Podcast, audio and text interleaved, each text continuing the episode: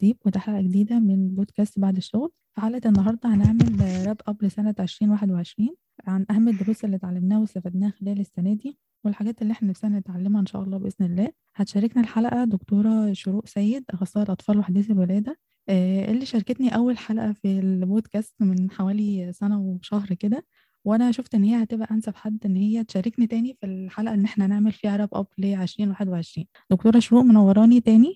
عشرين واحد وعشرين كانت عامله ايه معاكي؟ فيري توف يير حقيقي. من ناحيه ايه كانت سنه صعبه قوي، الحمد لله انها عدت على خير. انا تقريبا السنه كلها كنت بشتغل في العزل، آه كنت بشتغل عزل اطفال، كنت محطوطه في ستريس رهيب قوي. آه كنت بحب أشوف آه دايما في نبطشية العزل آه ردود فعل الناس اللي محجوزين مع بعض في نفس المكان. كنت بحس إن وقت البانديميك ده أخلاق الإنسان بتتبين قوي آه في الفترة دي في التعاملات مع بعض. كنت بشوف آه ردود أفعال الأمهات مع بعض اللي محجوزين في نفس الأوضة. كنت بحس قد إيه البني آدم ضعيف قوي قدام آه الامتحانات الحقيقية، إن إحنا ممكن لو اتحطينا مكانهم هنتصرف بنفس الطريقة، اللي هو ممكن حد يبقى ابنه تعبان اكتر من حد وتبقي بتاخدي منه الاكسجين علشان تلحقي تلحقي حاله اقل شويه، او هتتدهور بسرعه، فبتلاقي ال ال ال الام دي مع ان حاله ابنها كويس بتنفعل عليكي وتتضايق ان انتي بتاخدي بالك من حاله اكتر من حاله مع ان الحاله دي محتاجه عنايتك اكتر منها. ان ممكن لو حاله تعبت فجاه واضطريتي تحطيها على جهاز التنفس الصناعي والاهل مش حوالين الحاله في نفس المكان، مش بيبقوا زعلانين على الحاله، بيتخانقوا علشان الحاله التعبانه محطوطه معاهم في نفس الاوضه، في حين ان هم كلهم suspected وكلهم محجوزين بنفس الديزيز. بتلاقي تصرفات غريبة جدا بتنبع من الخوف، بتحسسك ان قد ايه الانسان ضعيف قدام المحنة. لما بتبان النتائج بتاعة البي سي ار بتاعة السواب بتاعة المساحات ليهم كلهم، ولا قدر الله بيطلع ان في حالة بوزيتيف، الحالة البوزيتيف دي بتتحط في اوضة لوحدها. بنلاقي ان الحالة دي الام والطفل بيسرحوا في الدور بتاع الاسم، بيختلطوا بالحالات اكتر ما كانوا بيختلطوا بيهم لما كانوا سسبكت، لما كانوا اشتباه. لما بيتاكدوا ان هم بوزيتيف بيتعاملوا اكتر كانهم عندهم نيه ان هم يعدوا الناس. ودي كانت حاجه مفزعه بالنسبه لي على فكره، ولقيتها متكرره من اكتر من شخص. والمفروض ان احنا اوضه الدكاتره بتبقى احنا بنعمل بندخل نفحصهم وبعد كده بنرجع الاوضه بتاعتنا بنشيل الواقيات والحاجات اللي احنا كنا لابسينها لما بندخل الاوضه بتاعتنا. الام اللي بيبقى ابنها او بنتها ايجابي بتيجي تسال كل شوية عن حاجات احنا لسه قايلينها ولسه كنا عندها في الأوضة، وبتحاول تحتك بينا بصورة أكبر علشان تحس ان هي مش لوحدها اللي ممكن تكون اتعدت بالمرض. عارفة الفكرة بتاعت أنانية الغرق معا، اللي هو نعيش كلنا نموت كلنا. الكونسبت ده حسيته بطريقة كلوز قوي لما اشتغلت في العزل. مش قادرة ألوم عليهم قد ما أنا حاسة ان هو تصرف إنساني نابع من خوف ان البني آدم ممكن يتأذي لوحده. لمسته قوي، بس ده انا شايفاه حاجه مؤذيه جدا. يعني حاجه مؤذيه، بس انا ما لقيتش استثناء ليها كتير. انا لقيت اغلب الناس بتتصرف بنفس الاتيتيود، اللي هو يعني عايش سوا وموت سوا، اه والاستثناءات قليله. فدي حاجه مفزعه. ده ما هو انا قريت التجبر بتاع البشر يعني. ايوه، ما انا قريت قبل كده بقى حاجه بتقول ان البشر مجبولون على انانيه الغرق معا. لما رجعت في القرايه في التاريخ لقيت ان ايام الطاعون ان الناس اللي كانوا بيصابوا بمرض الطاعون كان في منهم ناس بيدخلوا على بيوت الناس يقتحموها ويحضنوا الناس دول علشان يتعدوا بالمرض ويموتوا. فدي حاجه من زمان خالص، مكتوبه في التاريخ من زمان خالص، ان في في, في طول الوباء البني آدم ما بيبقاش عايز يموت لوحده، مش عايز يحس ان هو هيروح القبر لوحده، عايز يحس ان الناس كلها معاه، فيكح في وش الناس، يحضنهم، يسلم عليهم اكتر عشان ياخدهم معاه نفس الجحيم اللي هو هيروح عشان ما يبقاش لوحده. فدي موجوده من ايام الطاعون. ايوه للاسف. مم. انا كنت يعني كنت بحتك قوي بردود افعال الناس الغريبه دي وسط القلق بقى بتاع النبطشيه. وال... ولما اتعاملت مع ده كتير لقيت ان الاستثناءات قليله. اولا انا اتعاملت معاهم اللي هم ما بيقولوش ان عندهم كورونا او سسبكتد كورونا، هو حاجه من حاجات بيخافوا ان انتي ت... مثلا هي كانت مستشفى عزل واحنا كنا بنحجز اصلا الاطفال اللي عندهم سسبشن، بس هي حاجه من حاجات ان هو بيبقى خايف ان انتي تتجنبيه او تعامليه بطريقه مش كويسه. الحاجه التانية انه بيبقى عايز يحس ان هو مش لوحده في الازمه، فبيخبي عليكي علشان انت كمان تتعدي منه وتبقي في نفس المشكلة معاه. والاستثناءات قليلة للأسف. ده ممكن حد يكح في وشك عمدا علشان يتأكد ان انت خدتي المرض منه. درس عن قد ايه البني ادمين دول ممكن يكونوا مؤذيين جدا للأسف. اه وان اخلاق البني ادم الحقيقيه بتبان وقت الامتحانات، وقت الطوفان، مش في وقت الرخاء خالص. الواحد ممكن يقرا حاجه كده يقول لا مش انا، ولما يتحط فيها بشكل فعلي يتفاجئ باخلاق غريبه جدا كان بيستنكرها. حتى احنا انا ايوه انا انا مش قادره اعمل لهم جادجمنت لان هو سيتويشن جديد على العالم كله. انا لما جيت افكر في الموضوع لقيت فعلا الاستثناءات قليله، اغلب الناس بتتصرف بنفس الاتيتيود. ولما قريت بقى لقيت ان ده موجود اصلا من ايام الطاعون. فمش قادره مش قادره يعني مش قادره لومهم. حاسه ان هي يعني جبلوا على ذلك. البشر مجبولون على انانيه الغرق معا والاستثناءات قليله.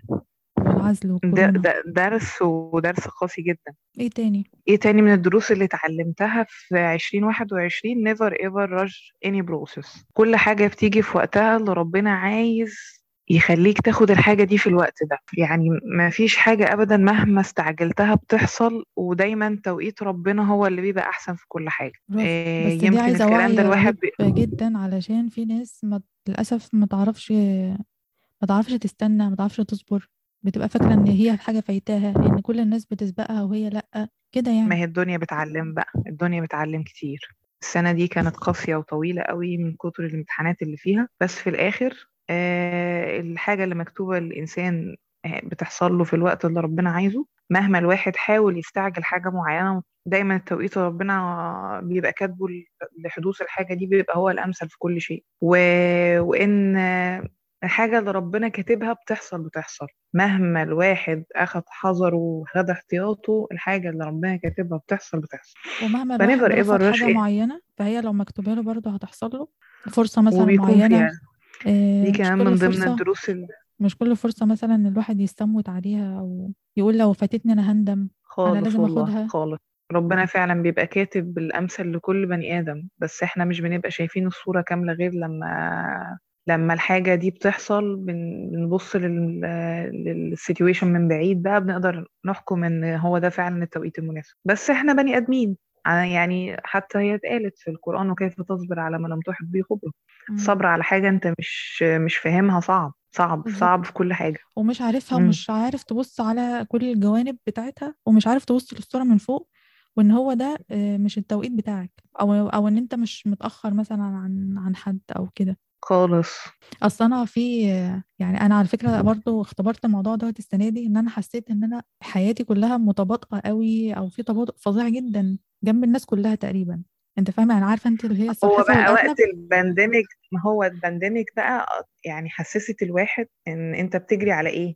انت ممكن حياتك تخلص في ثانيه. كل الأهداف اللي انت حاططها وحاسس نفسك متأخر فيها، مقياس لإيه بالظبط؟ إيه المقياس بيقول انت متأخر؟ ناس كتير قوي حواليك خدت انفكشن ماتت، وانت لسه ربنا مادت في عمرك. يبقى انت أساسا متأخر عن إيه وليه؟ يبقى never ever rush any process. سيب كل حاجة تحصل في وقتها واسعى في هدوء. انت حياتك ممكن تخلص في ثانية حرفيا.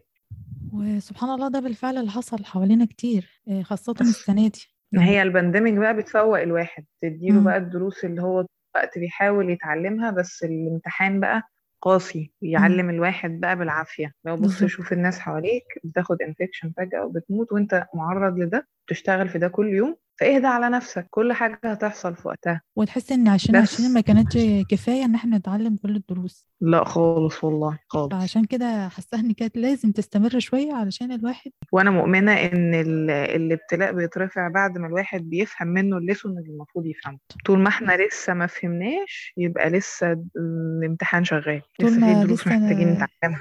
بالضبط. لسه طول ما في ناس عايشة في أنانية رهيبة جدا، ناس شايفة ان النجاح النجاح المعنوي والدنيوي هو اهم بكتير قوي من من ان احنا نجاحات تانية. يعني لسه هيبقى الدرس شغال فعلا. ايه تاني يا شو؟ ايه تاني اللي اتعلمته في عشرين واحد وعشرين؟ never ever to force a connection with someone. if we vibe we vibe. حقيقي دي حلوة جدا. يعني دي حلوة شكرا. جدا يعني سبحان الله. يعني الكونكشن بين البني ادمين ده حاجة كده إلهية، ما ينفعش الواحد يغصب نفسه عليها خالص. هي حاجة كده بتحصل، كيمستري كده في التعاملات بين البشر بتخليكي قادرة تتعاملي مع حد وحد لأ. if we vibe we vibe فعلا. طب وما نديش لبعض فرص؟ ما هو هندي بعض فرص، بس بتوصلي لآخر لكونكلوجن إن في ناس معينة هي اللي بتقدر تفهم حدودك النفسية والطريقة اللي انتي بتحبي تتكلمي وتتفهمي بيها مريحاكي. إن دايما الحاجة البيز دايما في التعاملات الإنسانية الراحة، إن أنا أبقى مرتاح عارف أوصل فكرتي من غير ما أبقى متضايق ولا حاسس إن أنا مضغوط. أيوة، أو بصطلع بس ما يمنعش إن... أو بمثل الحاجة بالظبط، أو ما ببقاش نفسي كده. مهما الواحد ضغط على نفسه مع حد مش فاهمه بيلاقي في الآخر النتيجة إنه بيسطح علاقته بالبني آدم ده علشان يقلل من الانرجي كونسامشن اللي بيبقى فيها لما بيجي يتعامل معاه. وطبعا بيلتزم برضو بالاسكس بتاعة التعاملات بين البشر العادية، بس مش هيدخله لديبر ليفل، مش هيديله اكسس للانر سيلف بتاعته الا لو هو فعلا بيفايبريت معاه على سيم فريكو. ده انا عملته السنه دي برضو، انا عملت فلتره لكل العلاقات بتاعتي وزعلت قوي ان انا لقيت ان عدد كبير قوي حواليا ان هو مش فايبنج معايا زي ما انت بتقولي كده، وان هم مش قريبين بالدرجه اللي انا كنت متخيلها للاسف. وده زعلني قوي على فكره، لان انا كنت متخيله ان عدد كبير قوي قريب وما طلعوش كده. لما جيت بقى افكر بقى على الجاي اللي هقول الليسون الجاي بقى اللي انا عايزه اقوله، ان مش المفروض نزعل على الاكتشافات دي لان النضج مش ببلاش. ما احنا لازم نخسر ولازم م. ندرك ان في حاجات معينه بتعلمنا في علاقاتنا مع الناس، ازاي الحد ده يعني يبقى صديق لينا ويتعامل معانا على ديبر ليفل، والحد ده ما ينفعش ياخد مساحة أكتر من كده. ده بيحصل إمتى؟ من كتر الأذى النفسي اللي حصل قبل كده والانرجي كونسامشن اللي حصل من ناس الواحد ما كانش ينفع المفروض يديهم المساحة دي من حياته. فإحنا مش المفروض نزعل على الحاجات اللي علمتنا نبقى ماتيور، حتى لو ده خد من وقتنا وطاقتنا قبل كده، بس بيخلينا احسن في اللي جاي. برافو، هو ده انا نزلت عليه بالظبط، الوقت والطاقه وال... والحياه الكامله اللي كنا عايشينها سوا و... واحنا في الاخر مش مش لاقيين على حاجه ولا ولا فينا عشم حتى، انت فاهمه، ولا فينا حتى درجه انت... العشم ان انا مثلا ان دول سند مثلا. ما هو انت مش هتتعشمي في ناس تاني بنفس الطريقه دي بالظبط، هتتعلمي بالزبط. ازاي في حد ينفع اتعشم فيه وحد لا. كل ده بيخلينا نعرف نعمل الباوندرز السيف باوندرز بتاعتنا، فمش ما ينفعش نزعل على حاجات خلينا ما بنظلم نفسنا. هو ده على فكرة النضج فعلا، لأن الدايرة مثلا زمان كان فيها عدد مثلا عدد كده هقولك أي مثلا يعني خمسين، فدلوقتي هم بقوا خمسة، فكل ده طلع أي كلام يعني، أو علاقات سطحية زي ما أنت بتقولي عادي. مهم نتعلم مهم نتعلم ونختار كويس بعد كده، ونختار مين بقى اللي يعني اللي مطبع علينا قوي. وفي حاجة مهمة جدا بقى أنا يعني شفتها وأنا بفلتر على العلاقات دي، إن الشخص دوت يكون أو أي حد أو صاحبتي أو أنتمتي أو كده، إن هي تكون بتسيبني في حال أفضل من إن أنا رايحة لها. دي بالنسبة لي كان فاكتور مهم قوي. بالظبط كده، تمام. فهي بس الفكرة إن الواحد ما يزعلش على أي حاجة فاتت، حتى لو كان فيها time consumption و energy consumption. ده بيخلي الواحد بعد كده يعمل adjustment في اللي جاي. هو فعلا مفيش حاجة بنتعلمها ببلاش خالص، الناتوريتي مش ببلاش. ايه تاني ايه تاني ممكن اكون اتعلمته في عشرين واحد وعشرين؟ ان مفيش جهد بيروح نهائي، حتى لو ما خدتش منه بنفيت دلوقتي. حاجات كنت قريتها زمان على ال...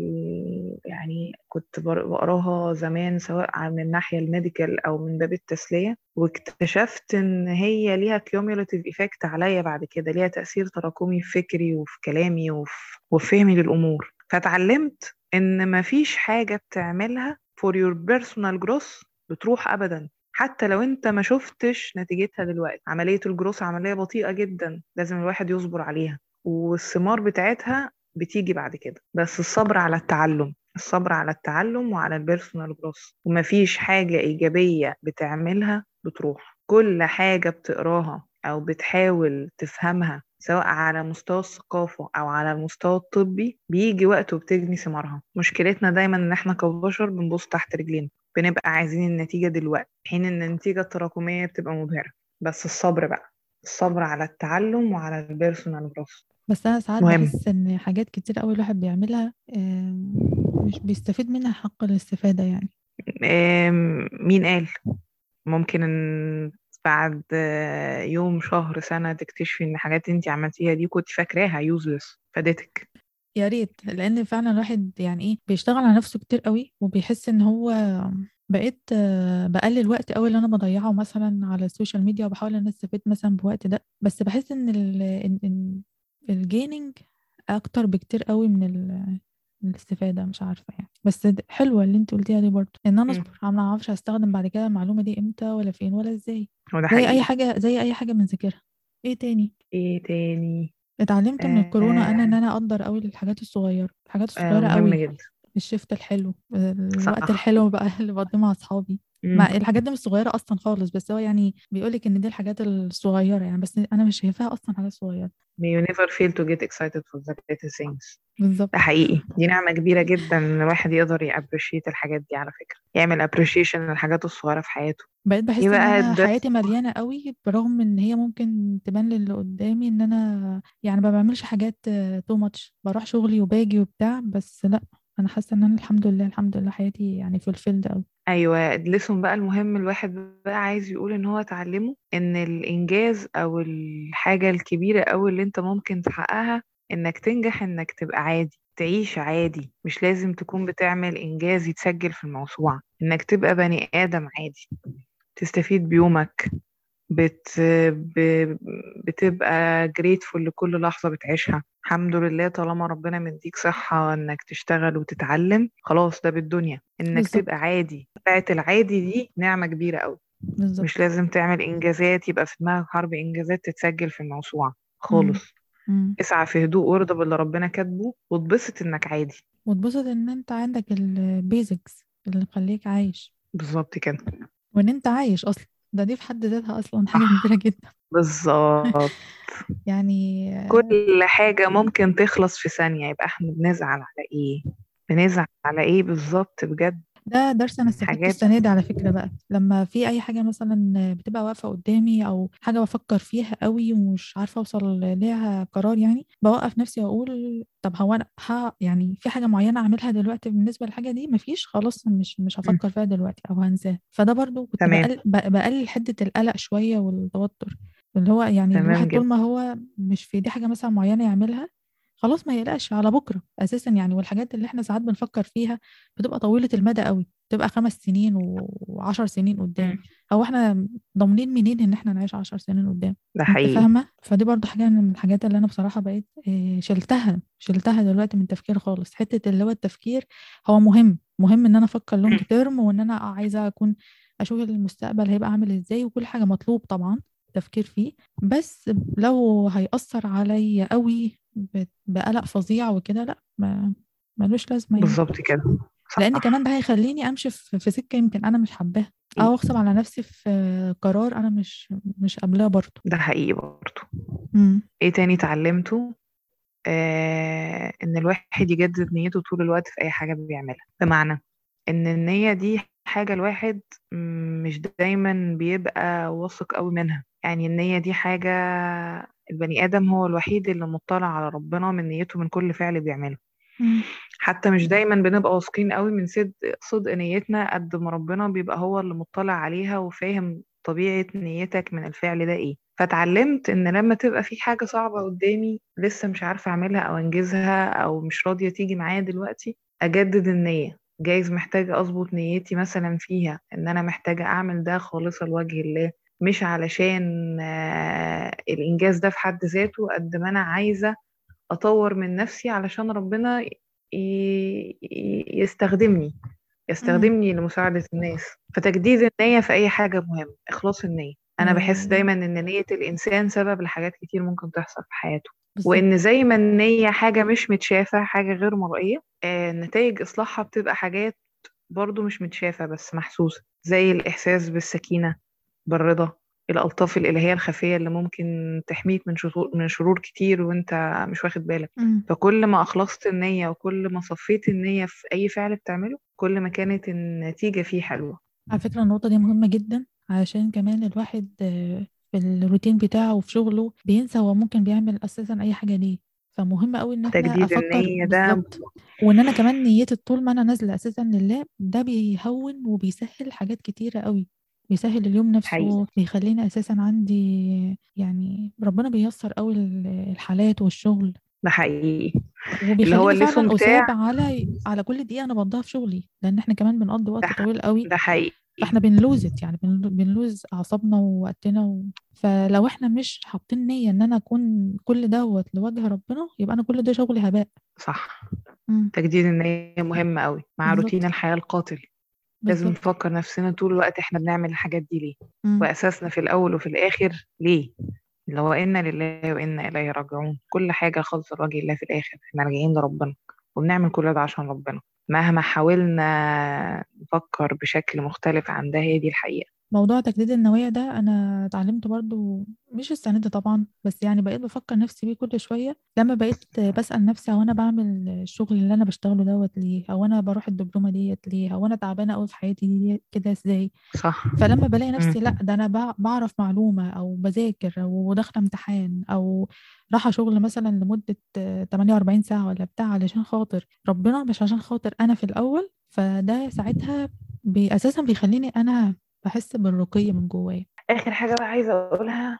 إيه اللي هو إن الواحد طول الوقت يحاول يشعر بالامتنان لشيء. إيه الآية الكريمة بتاعت ولئن شكرتم لأزيدنكم. هو الشكر مش كلمة الواحد بيقولها، هو حالة الواحد بيستشعرها. لما جربت أحس بالامتنان فعلا بقلبي ناحية حاجات معينة في حياتي حسيت فعلا فعلا باللطف الإلهي في حاجات كتير، وإن فعلا ربنا بيبارك. حالة قلبية مش مجرد ان الواحد يقول الحمد لله وهو من جواه متضايق. لأن شكرتم لأزيدنكم كلام ربنا ما فيش فيه فاضي حقيقي. بس الشكر لازم تبقى حالة وجدانية، شكر بالقلب، ان انت طول الوقت تبقى حاسس بالامتنان ناحية شيء، تبقى تشكر ربنا ان هو علمك حاجة او ساعدك في حاجة او خلاك سبب انك تبقى كويس في حاجة او تساعد الناس في حاجة. فهو طالما ان ربنا هو السبب في كل حاجة انت وصلت لها، والسبب ان هو هو اللي اداك الصحة والطاقة انك تشتغل وتذاكر وتخدم الناس، فعشان كده انت لازم لما تحس بالامتنان ربنا اكيد اكيد اكيد اكيد بيزيدك رضا وبيزيدك سكينة والامور وبي... بتبقى ماشية بسلاسة. فلأن شكرته من أزيدنكم. بص دي برضو حاجة مهمة جدا. عارفة احنا في الفترة الأخيرة دي النت وكده والسوشيال ميديا وبيتكلموا قوي على الموضوع الامتنان ده وال... بس هما بيتكلموا عليه بشكل أجنبي شوية. فأنا لقيت فعلا إن دوت أساسا موجود عندنا في الدين، وإن احنا نكون ممتنين لربنا ونشكر ربنا كل يوم على كل النعم، ودوت أساسا يعني اللي هو واجب شكر النعم كل يوم. اللي هو الناس اللي بتقعد تقولك في الكتب الأجنبية كتاب ذا ماجيك وذا سيكريت والكلام ده، اللي هو أنت تعد كل يوم عشر حاجات مثلا حصلت في يومك أو في حياتك أنت ممتن ليها. أنا شايفة لما أنا بدأت أفكر في ده، طب ما هو احنا فعلا كده بنشكر ربنا على كل النعم اللي ربنا اداها لنا من اكبرها لاصغرها، واحنا لو قعدنا مش هنعد يعني مش هنقدر حتى نحصي النعم دي ولا نعدها. فانا بدات الاول كنت بعمل الموضوع ده على ورقه وقلم وشكل فيزيكال يعني او حتى على موبايل، وبعد كده لقيت نفسي ان انا وانا بفكر في الموضوع ده فعلا زي ما انت بتقولي بقى في رضا وسكينه لكل لحظه بتمر كويس، لكل مثلا عارفه ربنا بيسترها معانا في الطريق واحنا رايحين الشغل بتاعنا، ان احنا خلصناه كويس، ان احنا اشتغلنا الشغل نفسه كويس. انت فاهم كل حاجه بصراحه بقيت يعني كل حاجه في حياتي، الاكل الشرب ان انا لما جيت انام كويس كل حاجه. في مليون سيناريو سيء ممكن يحصل في اليوم وربنا بينجيك منه بالظبط. فاجمل حاجه تحصل ان يومك يعدي عادي. طلعت العادي دي حاجه جميله قوي حقيقي. بالظبط كده. انا اساسا بص ما بقتش فاكره خلاص شكل الحياه كانت قبل الكورونا دي ازاي يعني، بس اهو باذن الله ان هي يعني تخلص قريب باذن الله على خير يا رب. يعني انت عارفه بقى اكتر حاجه في ألفين وواحد وعشرين انا بجد ممتنه ليها ايه إيه؟ التطعيمات. يعني الإنجاز البشري اللي خلى التطعيمات دي تتعمل في سنة برغم الكونتروفيرسي الفظيع جدا اللي كان عليها وكده، وإن الناس كان الأول كانت رفضاها، إحنا نفسنا كنا رفضنا بصراحة، بس إيه؟ أنا حسيت إن دي اللي خلت الدنيا تفتح شوية وإن الناس اللي كانت ترجع أشغالها تاني، وإن هي برضو تهدي لحد ما الدنيا. ناس كتير أنا نفسي جالي كورونا بعد التطعيم بس جت فيري مايل. فأنا ممتنة قوي لأن ربنا ألهم عقول بشرية إن هي يبقى في اختراعات كده. ايه تاني بص حاجه انا اتعلمتها السنه دي ان انا ما اخليش شغلي هو تبقى حياتي كلها، بمعنى ان انا انا دكتوره في شغلي، دكتوره طبيبه عايشه دور الدكتوره بقى والطبيبه وبتاع، بس بره شغلي انا بني ادم عاديه جدا وممكن ان انا اقفل موبايلي وان انا يعني اخد بقى وقتي دوت بتاعي انا وأعمل فيها كل حاجة تانية في الحياة. لأن أنا كنت لغاية عشرين عشرين أنا كنت على قوة العمل طول الأسبوع، فدي بالنسبة لي كانت حاجة من الحاجات اللي كانت مرهقة لنفسي جدا عصبية، وما كنتش أعرفها إلا لما قعدنا شوية بسبب الكورونا وكده. طب قولي لي بقى دلوقتي إيه الحاجة اللي أنت نفسك تعمليها أو نفسك تتعلميها لسه ما تعلمتهاش؟ حاجة نفسي أعملها ونفسي أتعلمها، عايزة أخط قولي قولي آه، نفسي أتخلص من خوف جوايا رهيب جدا من الخطوات الجديدة. آه بقيت بحسبها قوي ان انا قبل ما ادخل الخطوه الجديده كنت وانا اصغر كان عندي اللي هو الريسك تيكينج ده سهل قوي عن دلوقتي، ما اعرفش ده ليه يعني ليه لما كبرت بقيت بحسبها قوي وبالورقه والقلم، وفي الاخر غالبا غالبا بديكلاين ما بعملش حاجه. فدي حاجه بصراحه حاساها دلوقتي، يعني الخوف ده ماي ورست انمي. انا حاسه ده مش هيخلص طول ما احنا عايشين، احنا طول الوقت محتاجين نعمل حاجات تهدي خوف جوانا. طول ما احنا عايشين هيبقى جوانا قلق من اللي جاي، خوف المستقبل ده شيء انا افويدبل الصراحه. أنا عندي نفس المشكلة على فكرة، خايفة أخد خطوة جديدة. هو الخوف من الحاجات الجديدة أمر طبيعي في أي حاجة، بنحاول نقاومه بقى بالعبادة. ماشي، هو الخوف طبيعي especially في الأول، في أول أي حاجة جديدة، بس لما يوقفك خالص وما يخليكيش تعمليها ده يبقى بقى خوف مش طبيعي، ده خوف كده زايد عن حده. فدي أنا عايزة أحاول أن أشتغل عليها السنة دي الحقيقة إن شاء الله. إن شاء الله. وحاجة تانية السنة اللي فاتت دي، أو حاجة لاحظتها قوي السنة اللي فاتت بالذات، يعني إن أنا بفكر برضه قوي قبل ما أسأل أي حد عن أي حاجة سبيش، يعني حتى لو كانت حاجة بسيطة بخاف أسأل for help. فدي برضه حاجة عايزة، مع إنه والله أنت عارف يعني ما بغزلش حد أو ما بجزل مش بكسف حد قوي لما باجي أطلب، مثلا لما حد بيطلب مني حاجة، بس مش عارفة أنا ليه بقى بالتبعية بعض فكرت أصل هو ممكن يكون في شغل، أصل هو ممكن ما تردش دلوقتي، أصل أنا هطلب منها مثلا مش عارفة كتاب معين، هخليها تعمل لي تسجيل معين، فمش عارفة. بس دي عندي برضو مشكلة كبيرة قوي قوي إن أنا أطلب من حد حاجة، وبرضو أيهوب إن أنا زبطها يعني إن شاء الله. إيه اللايف أبديت بتاعتك؟ إن أنا عايزة أعيش في هدوء، إن أنا أعمل appreciation to my inner peace، وإن أنا أحاول أقلل من خوفي ناحية اللي جاي أيا كان هو إيه. عايزة أعيش في هدوء بس، إن هو الموضوع كله في الأول وفي الآخر mindset. أنا اكتشفت إن أكتر حاجة ممكن تعمل stimulation للانكزايتي أو الoverthinking، قصدي الانكزايتي الoverthinking، إن الواحد يكون بيفكر بطريقة تخليه أنشس في الآخر من المستقبل. فالواحد لو اشتغل على طريقة تفكيره إن هو حتى لو في وسط الستريس لو المايند سيت بتاعه متظبط إن هو يبقى هادي، هيعدي كل الستورمز اللي في حياته بشكل أحسن، لأن الستورمز مش بتخلص، العواصف ما بتخلص، الترقات ما بتخلص، الدنيا اتخلقنا فيها عشان طول الوقت نمتحن نمتحن في مواقف كتير مختلفة. فكل ما كان الواحد المايند سيت بتاعه أهدى كل ما عارف يتعامل مع المشكلة بشكل أحسن. حتى لو هو فقد أعصابه مثلا شوية يحاول إن هو يسترجع نفسه طالما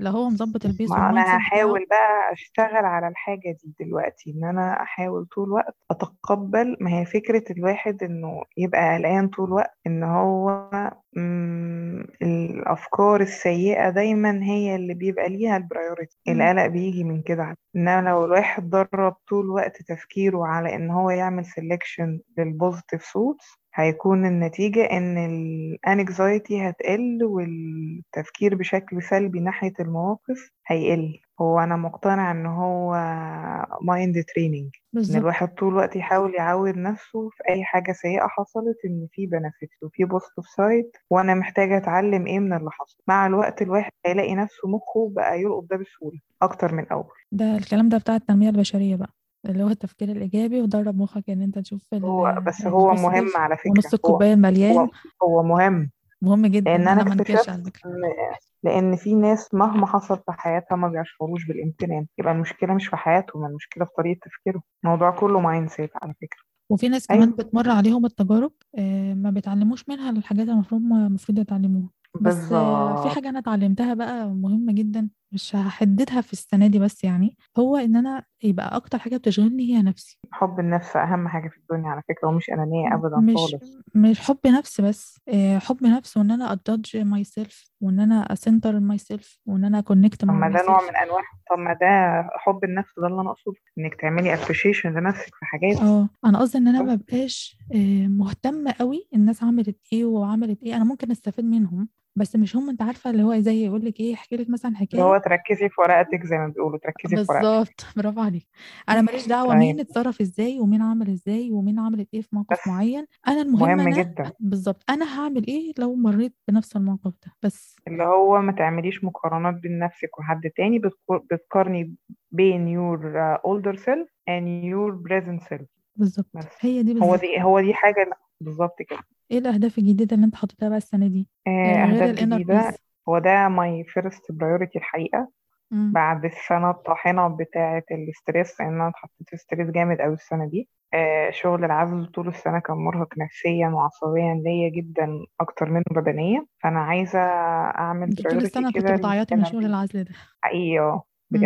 مم. محتاجه اهدي تفكيري خالص، احاول اتعامل مع الامور بشكل بوزيتيف، احاول اقدر السكينه والانر بيس اكتر، استمر في القرايه. انا بحب القرايه، انا مقتنعه ان القرايه بت... بتخلي البني ادم مختلف في كل حاجه، سواء على مستوى الميديكال او اول بارا ميديكال الحقيقه. بص انا بحس ان القرايه دي بتديكي انسايتس وخبرات بتاعت ناس فور فري، هم اللي مروا بالتجارب، هم اللي عاشوا حاجه معينه، سبيشالي في السير الذاتيه. انا بحب قوي السير الذاتيه، وخاصة يعني بتاعت الناس اللي هي كانت عملت حاجة في حياتها، عملت بقى حركات صورات حاجات من كده. بحس ان هو بيديكي يعني عصارة حياته جاهزة كده، انت تقريها وتستفيدي بيها. يعني هل بتقري حاجة معينة دلوقتي؟ لا بقرأ راندملي، مش مش حاجة، مش بفوكس على حاجة معينة، حاجة اللي م. بتيجي في, في ايدي بقى راندملي، مش حاطة نفسي رسم. اللي انا بدات اعمله برضو ده جزء برضو من السلوينج داون يمكن اللي احنا عايشين فيه بقالنا سنتين، ان الاول الواحد كان راشين كل حاجه لدرجه ان هو كان اي حاجه جديده بتنزل احنا لازم نقراها، وكنا اخر كل سنه بنشوف احنا قرينا كام كتاب، وكنا بنبقى مبسوطين قوي ان احنا خلصنا عشرين ولا ثلاثين كتاب. انا دلوقتي بعيد قرايه كتب انا قريتها زمان زمان قوي، ده مهم جدا. وعلى عايزه اقول لك ان انا مبسوطه جدا لان انا كمان بكتشف نفسي وانا صغيره كنت بقراها ازاي بالبرسبكتيف بتاع زمان، ويعني بحس ان انا اتغيرت، بحس ان انا حتى التفكير اتغير من ناحيه نفس النقطه اللي انا كنت اتعرضت لها زمان. وحاجه تانية برضو مهمه قوي ان انا بدات، عشان برضو احنا بنتعرض لمعلومات كتيره قوي في اليوم وكل واحد بيقول حاجات كتير ومش عارفه ايه، ان انا اخد نوت ان انا اخد نوت من كل حاجه بتعجبني عشان استخدمها معايا، صوره بوست كويس، معلومه من على تيبل مثلا، اي حاجه. ده ده بيخليني بقى ان انا يعني جزء من السلوينج داون بتاعي، وان انا ابزورب المعلومه اللي انا بشوفها دي، ما تعديش عليا كده ايه يعني، مرور الكرام. يعني انا متشكره جدا ليكي يا دكتوره شروق على وقتك، ومبسوطه قوي ان انتي شاركتينا بجزء بسيط كده من الحاجات اللي احنا اتعلمناها في ألفين وواحد وعشرين. والله انا اسعد الحقيقه بصراحه، شكرا جدا شكرا جدا ليكي، شكرا جدا على اللقاء اللطيف ده.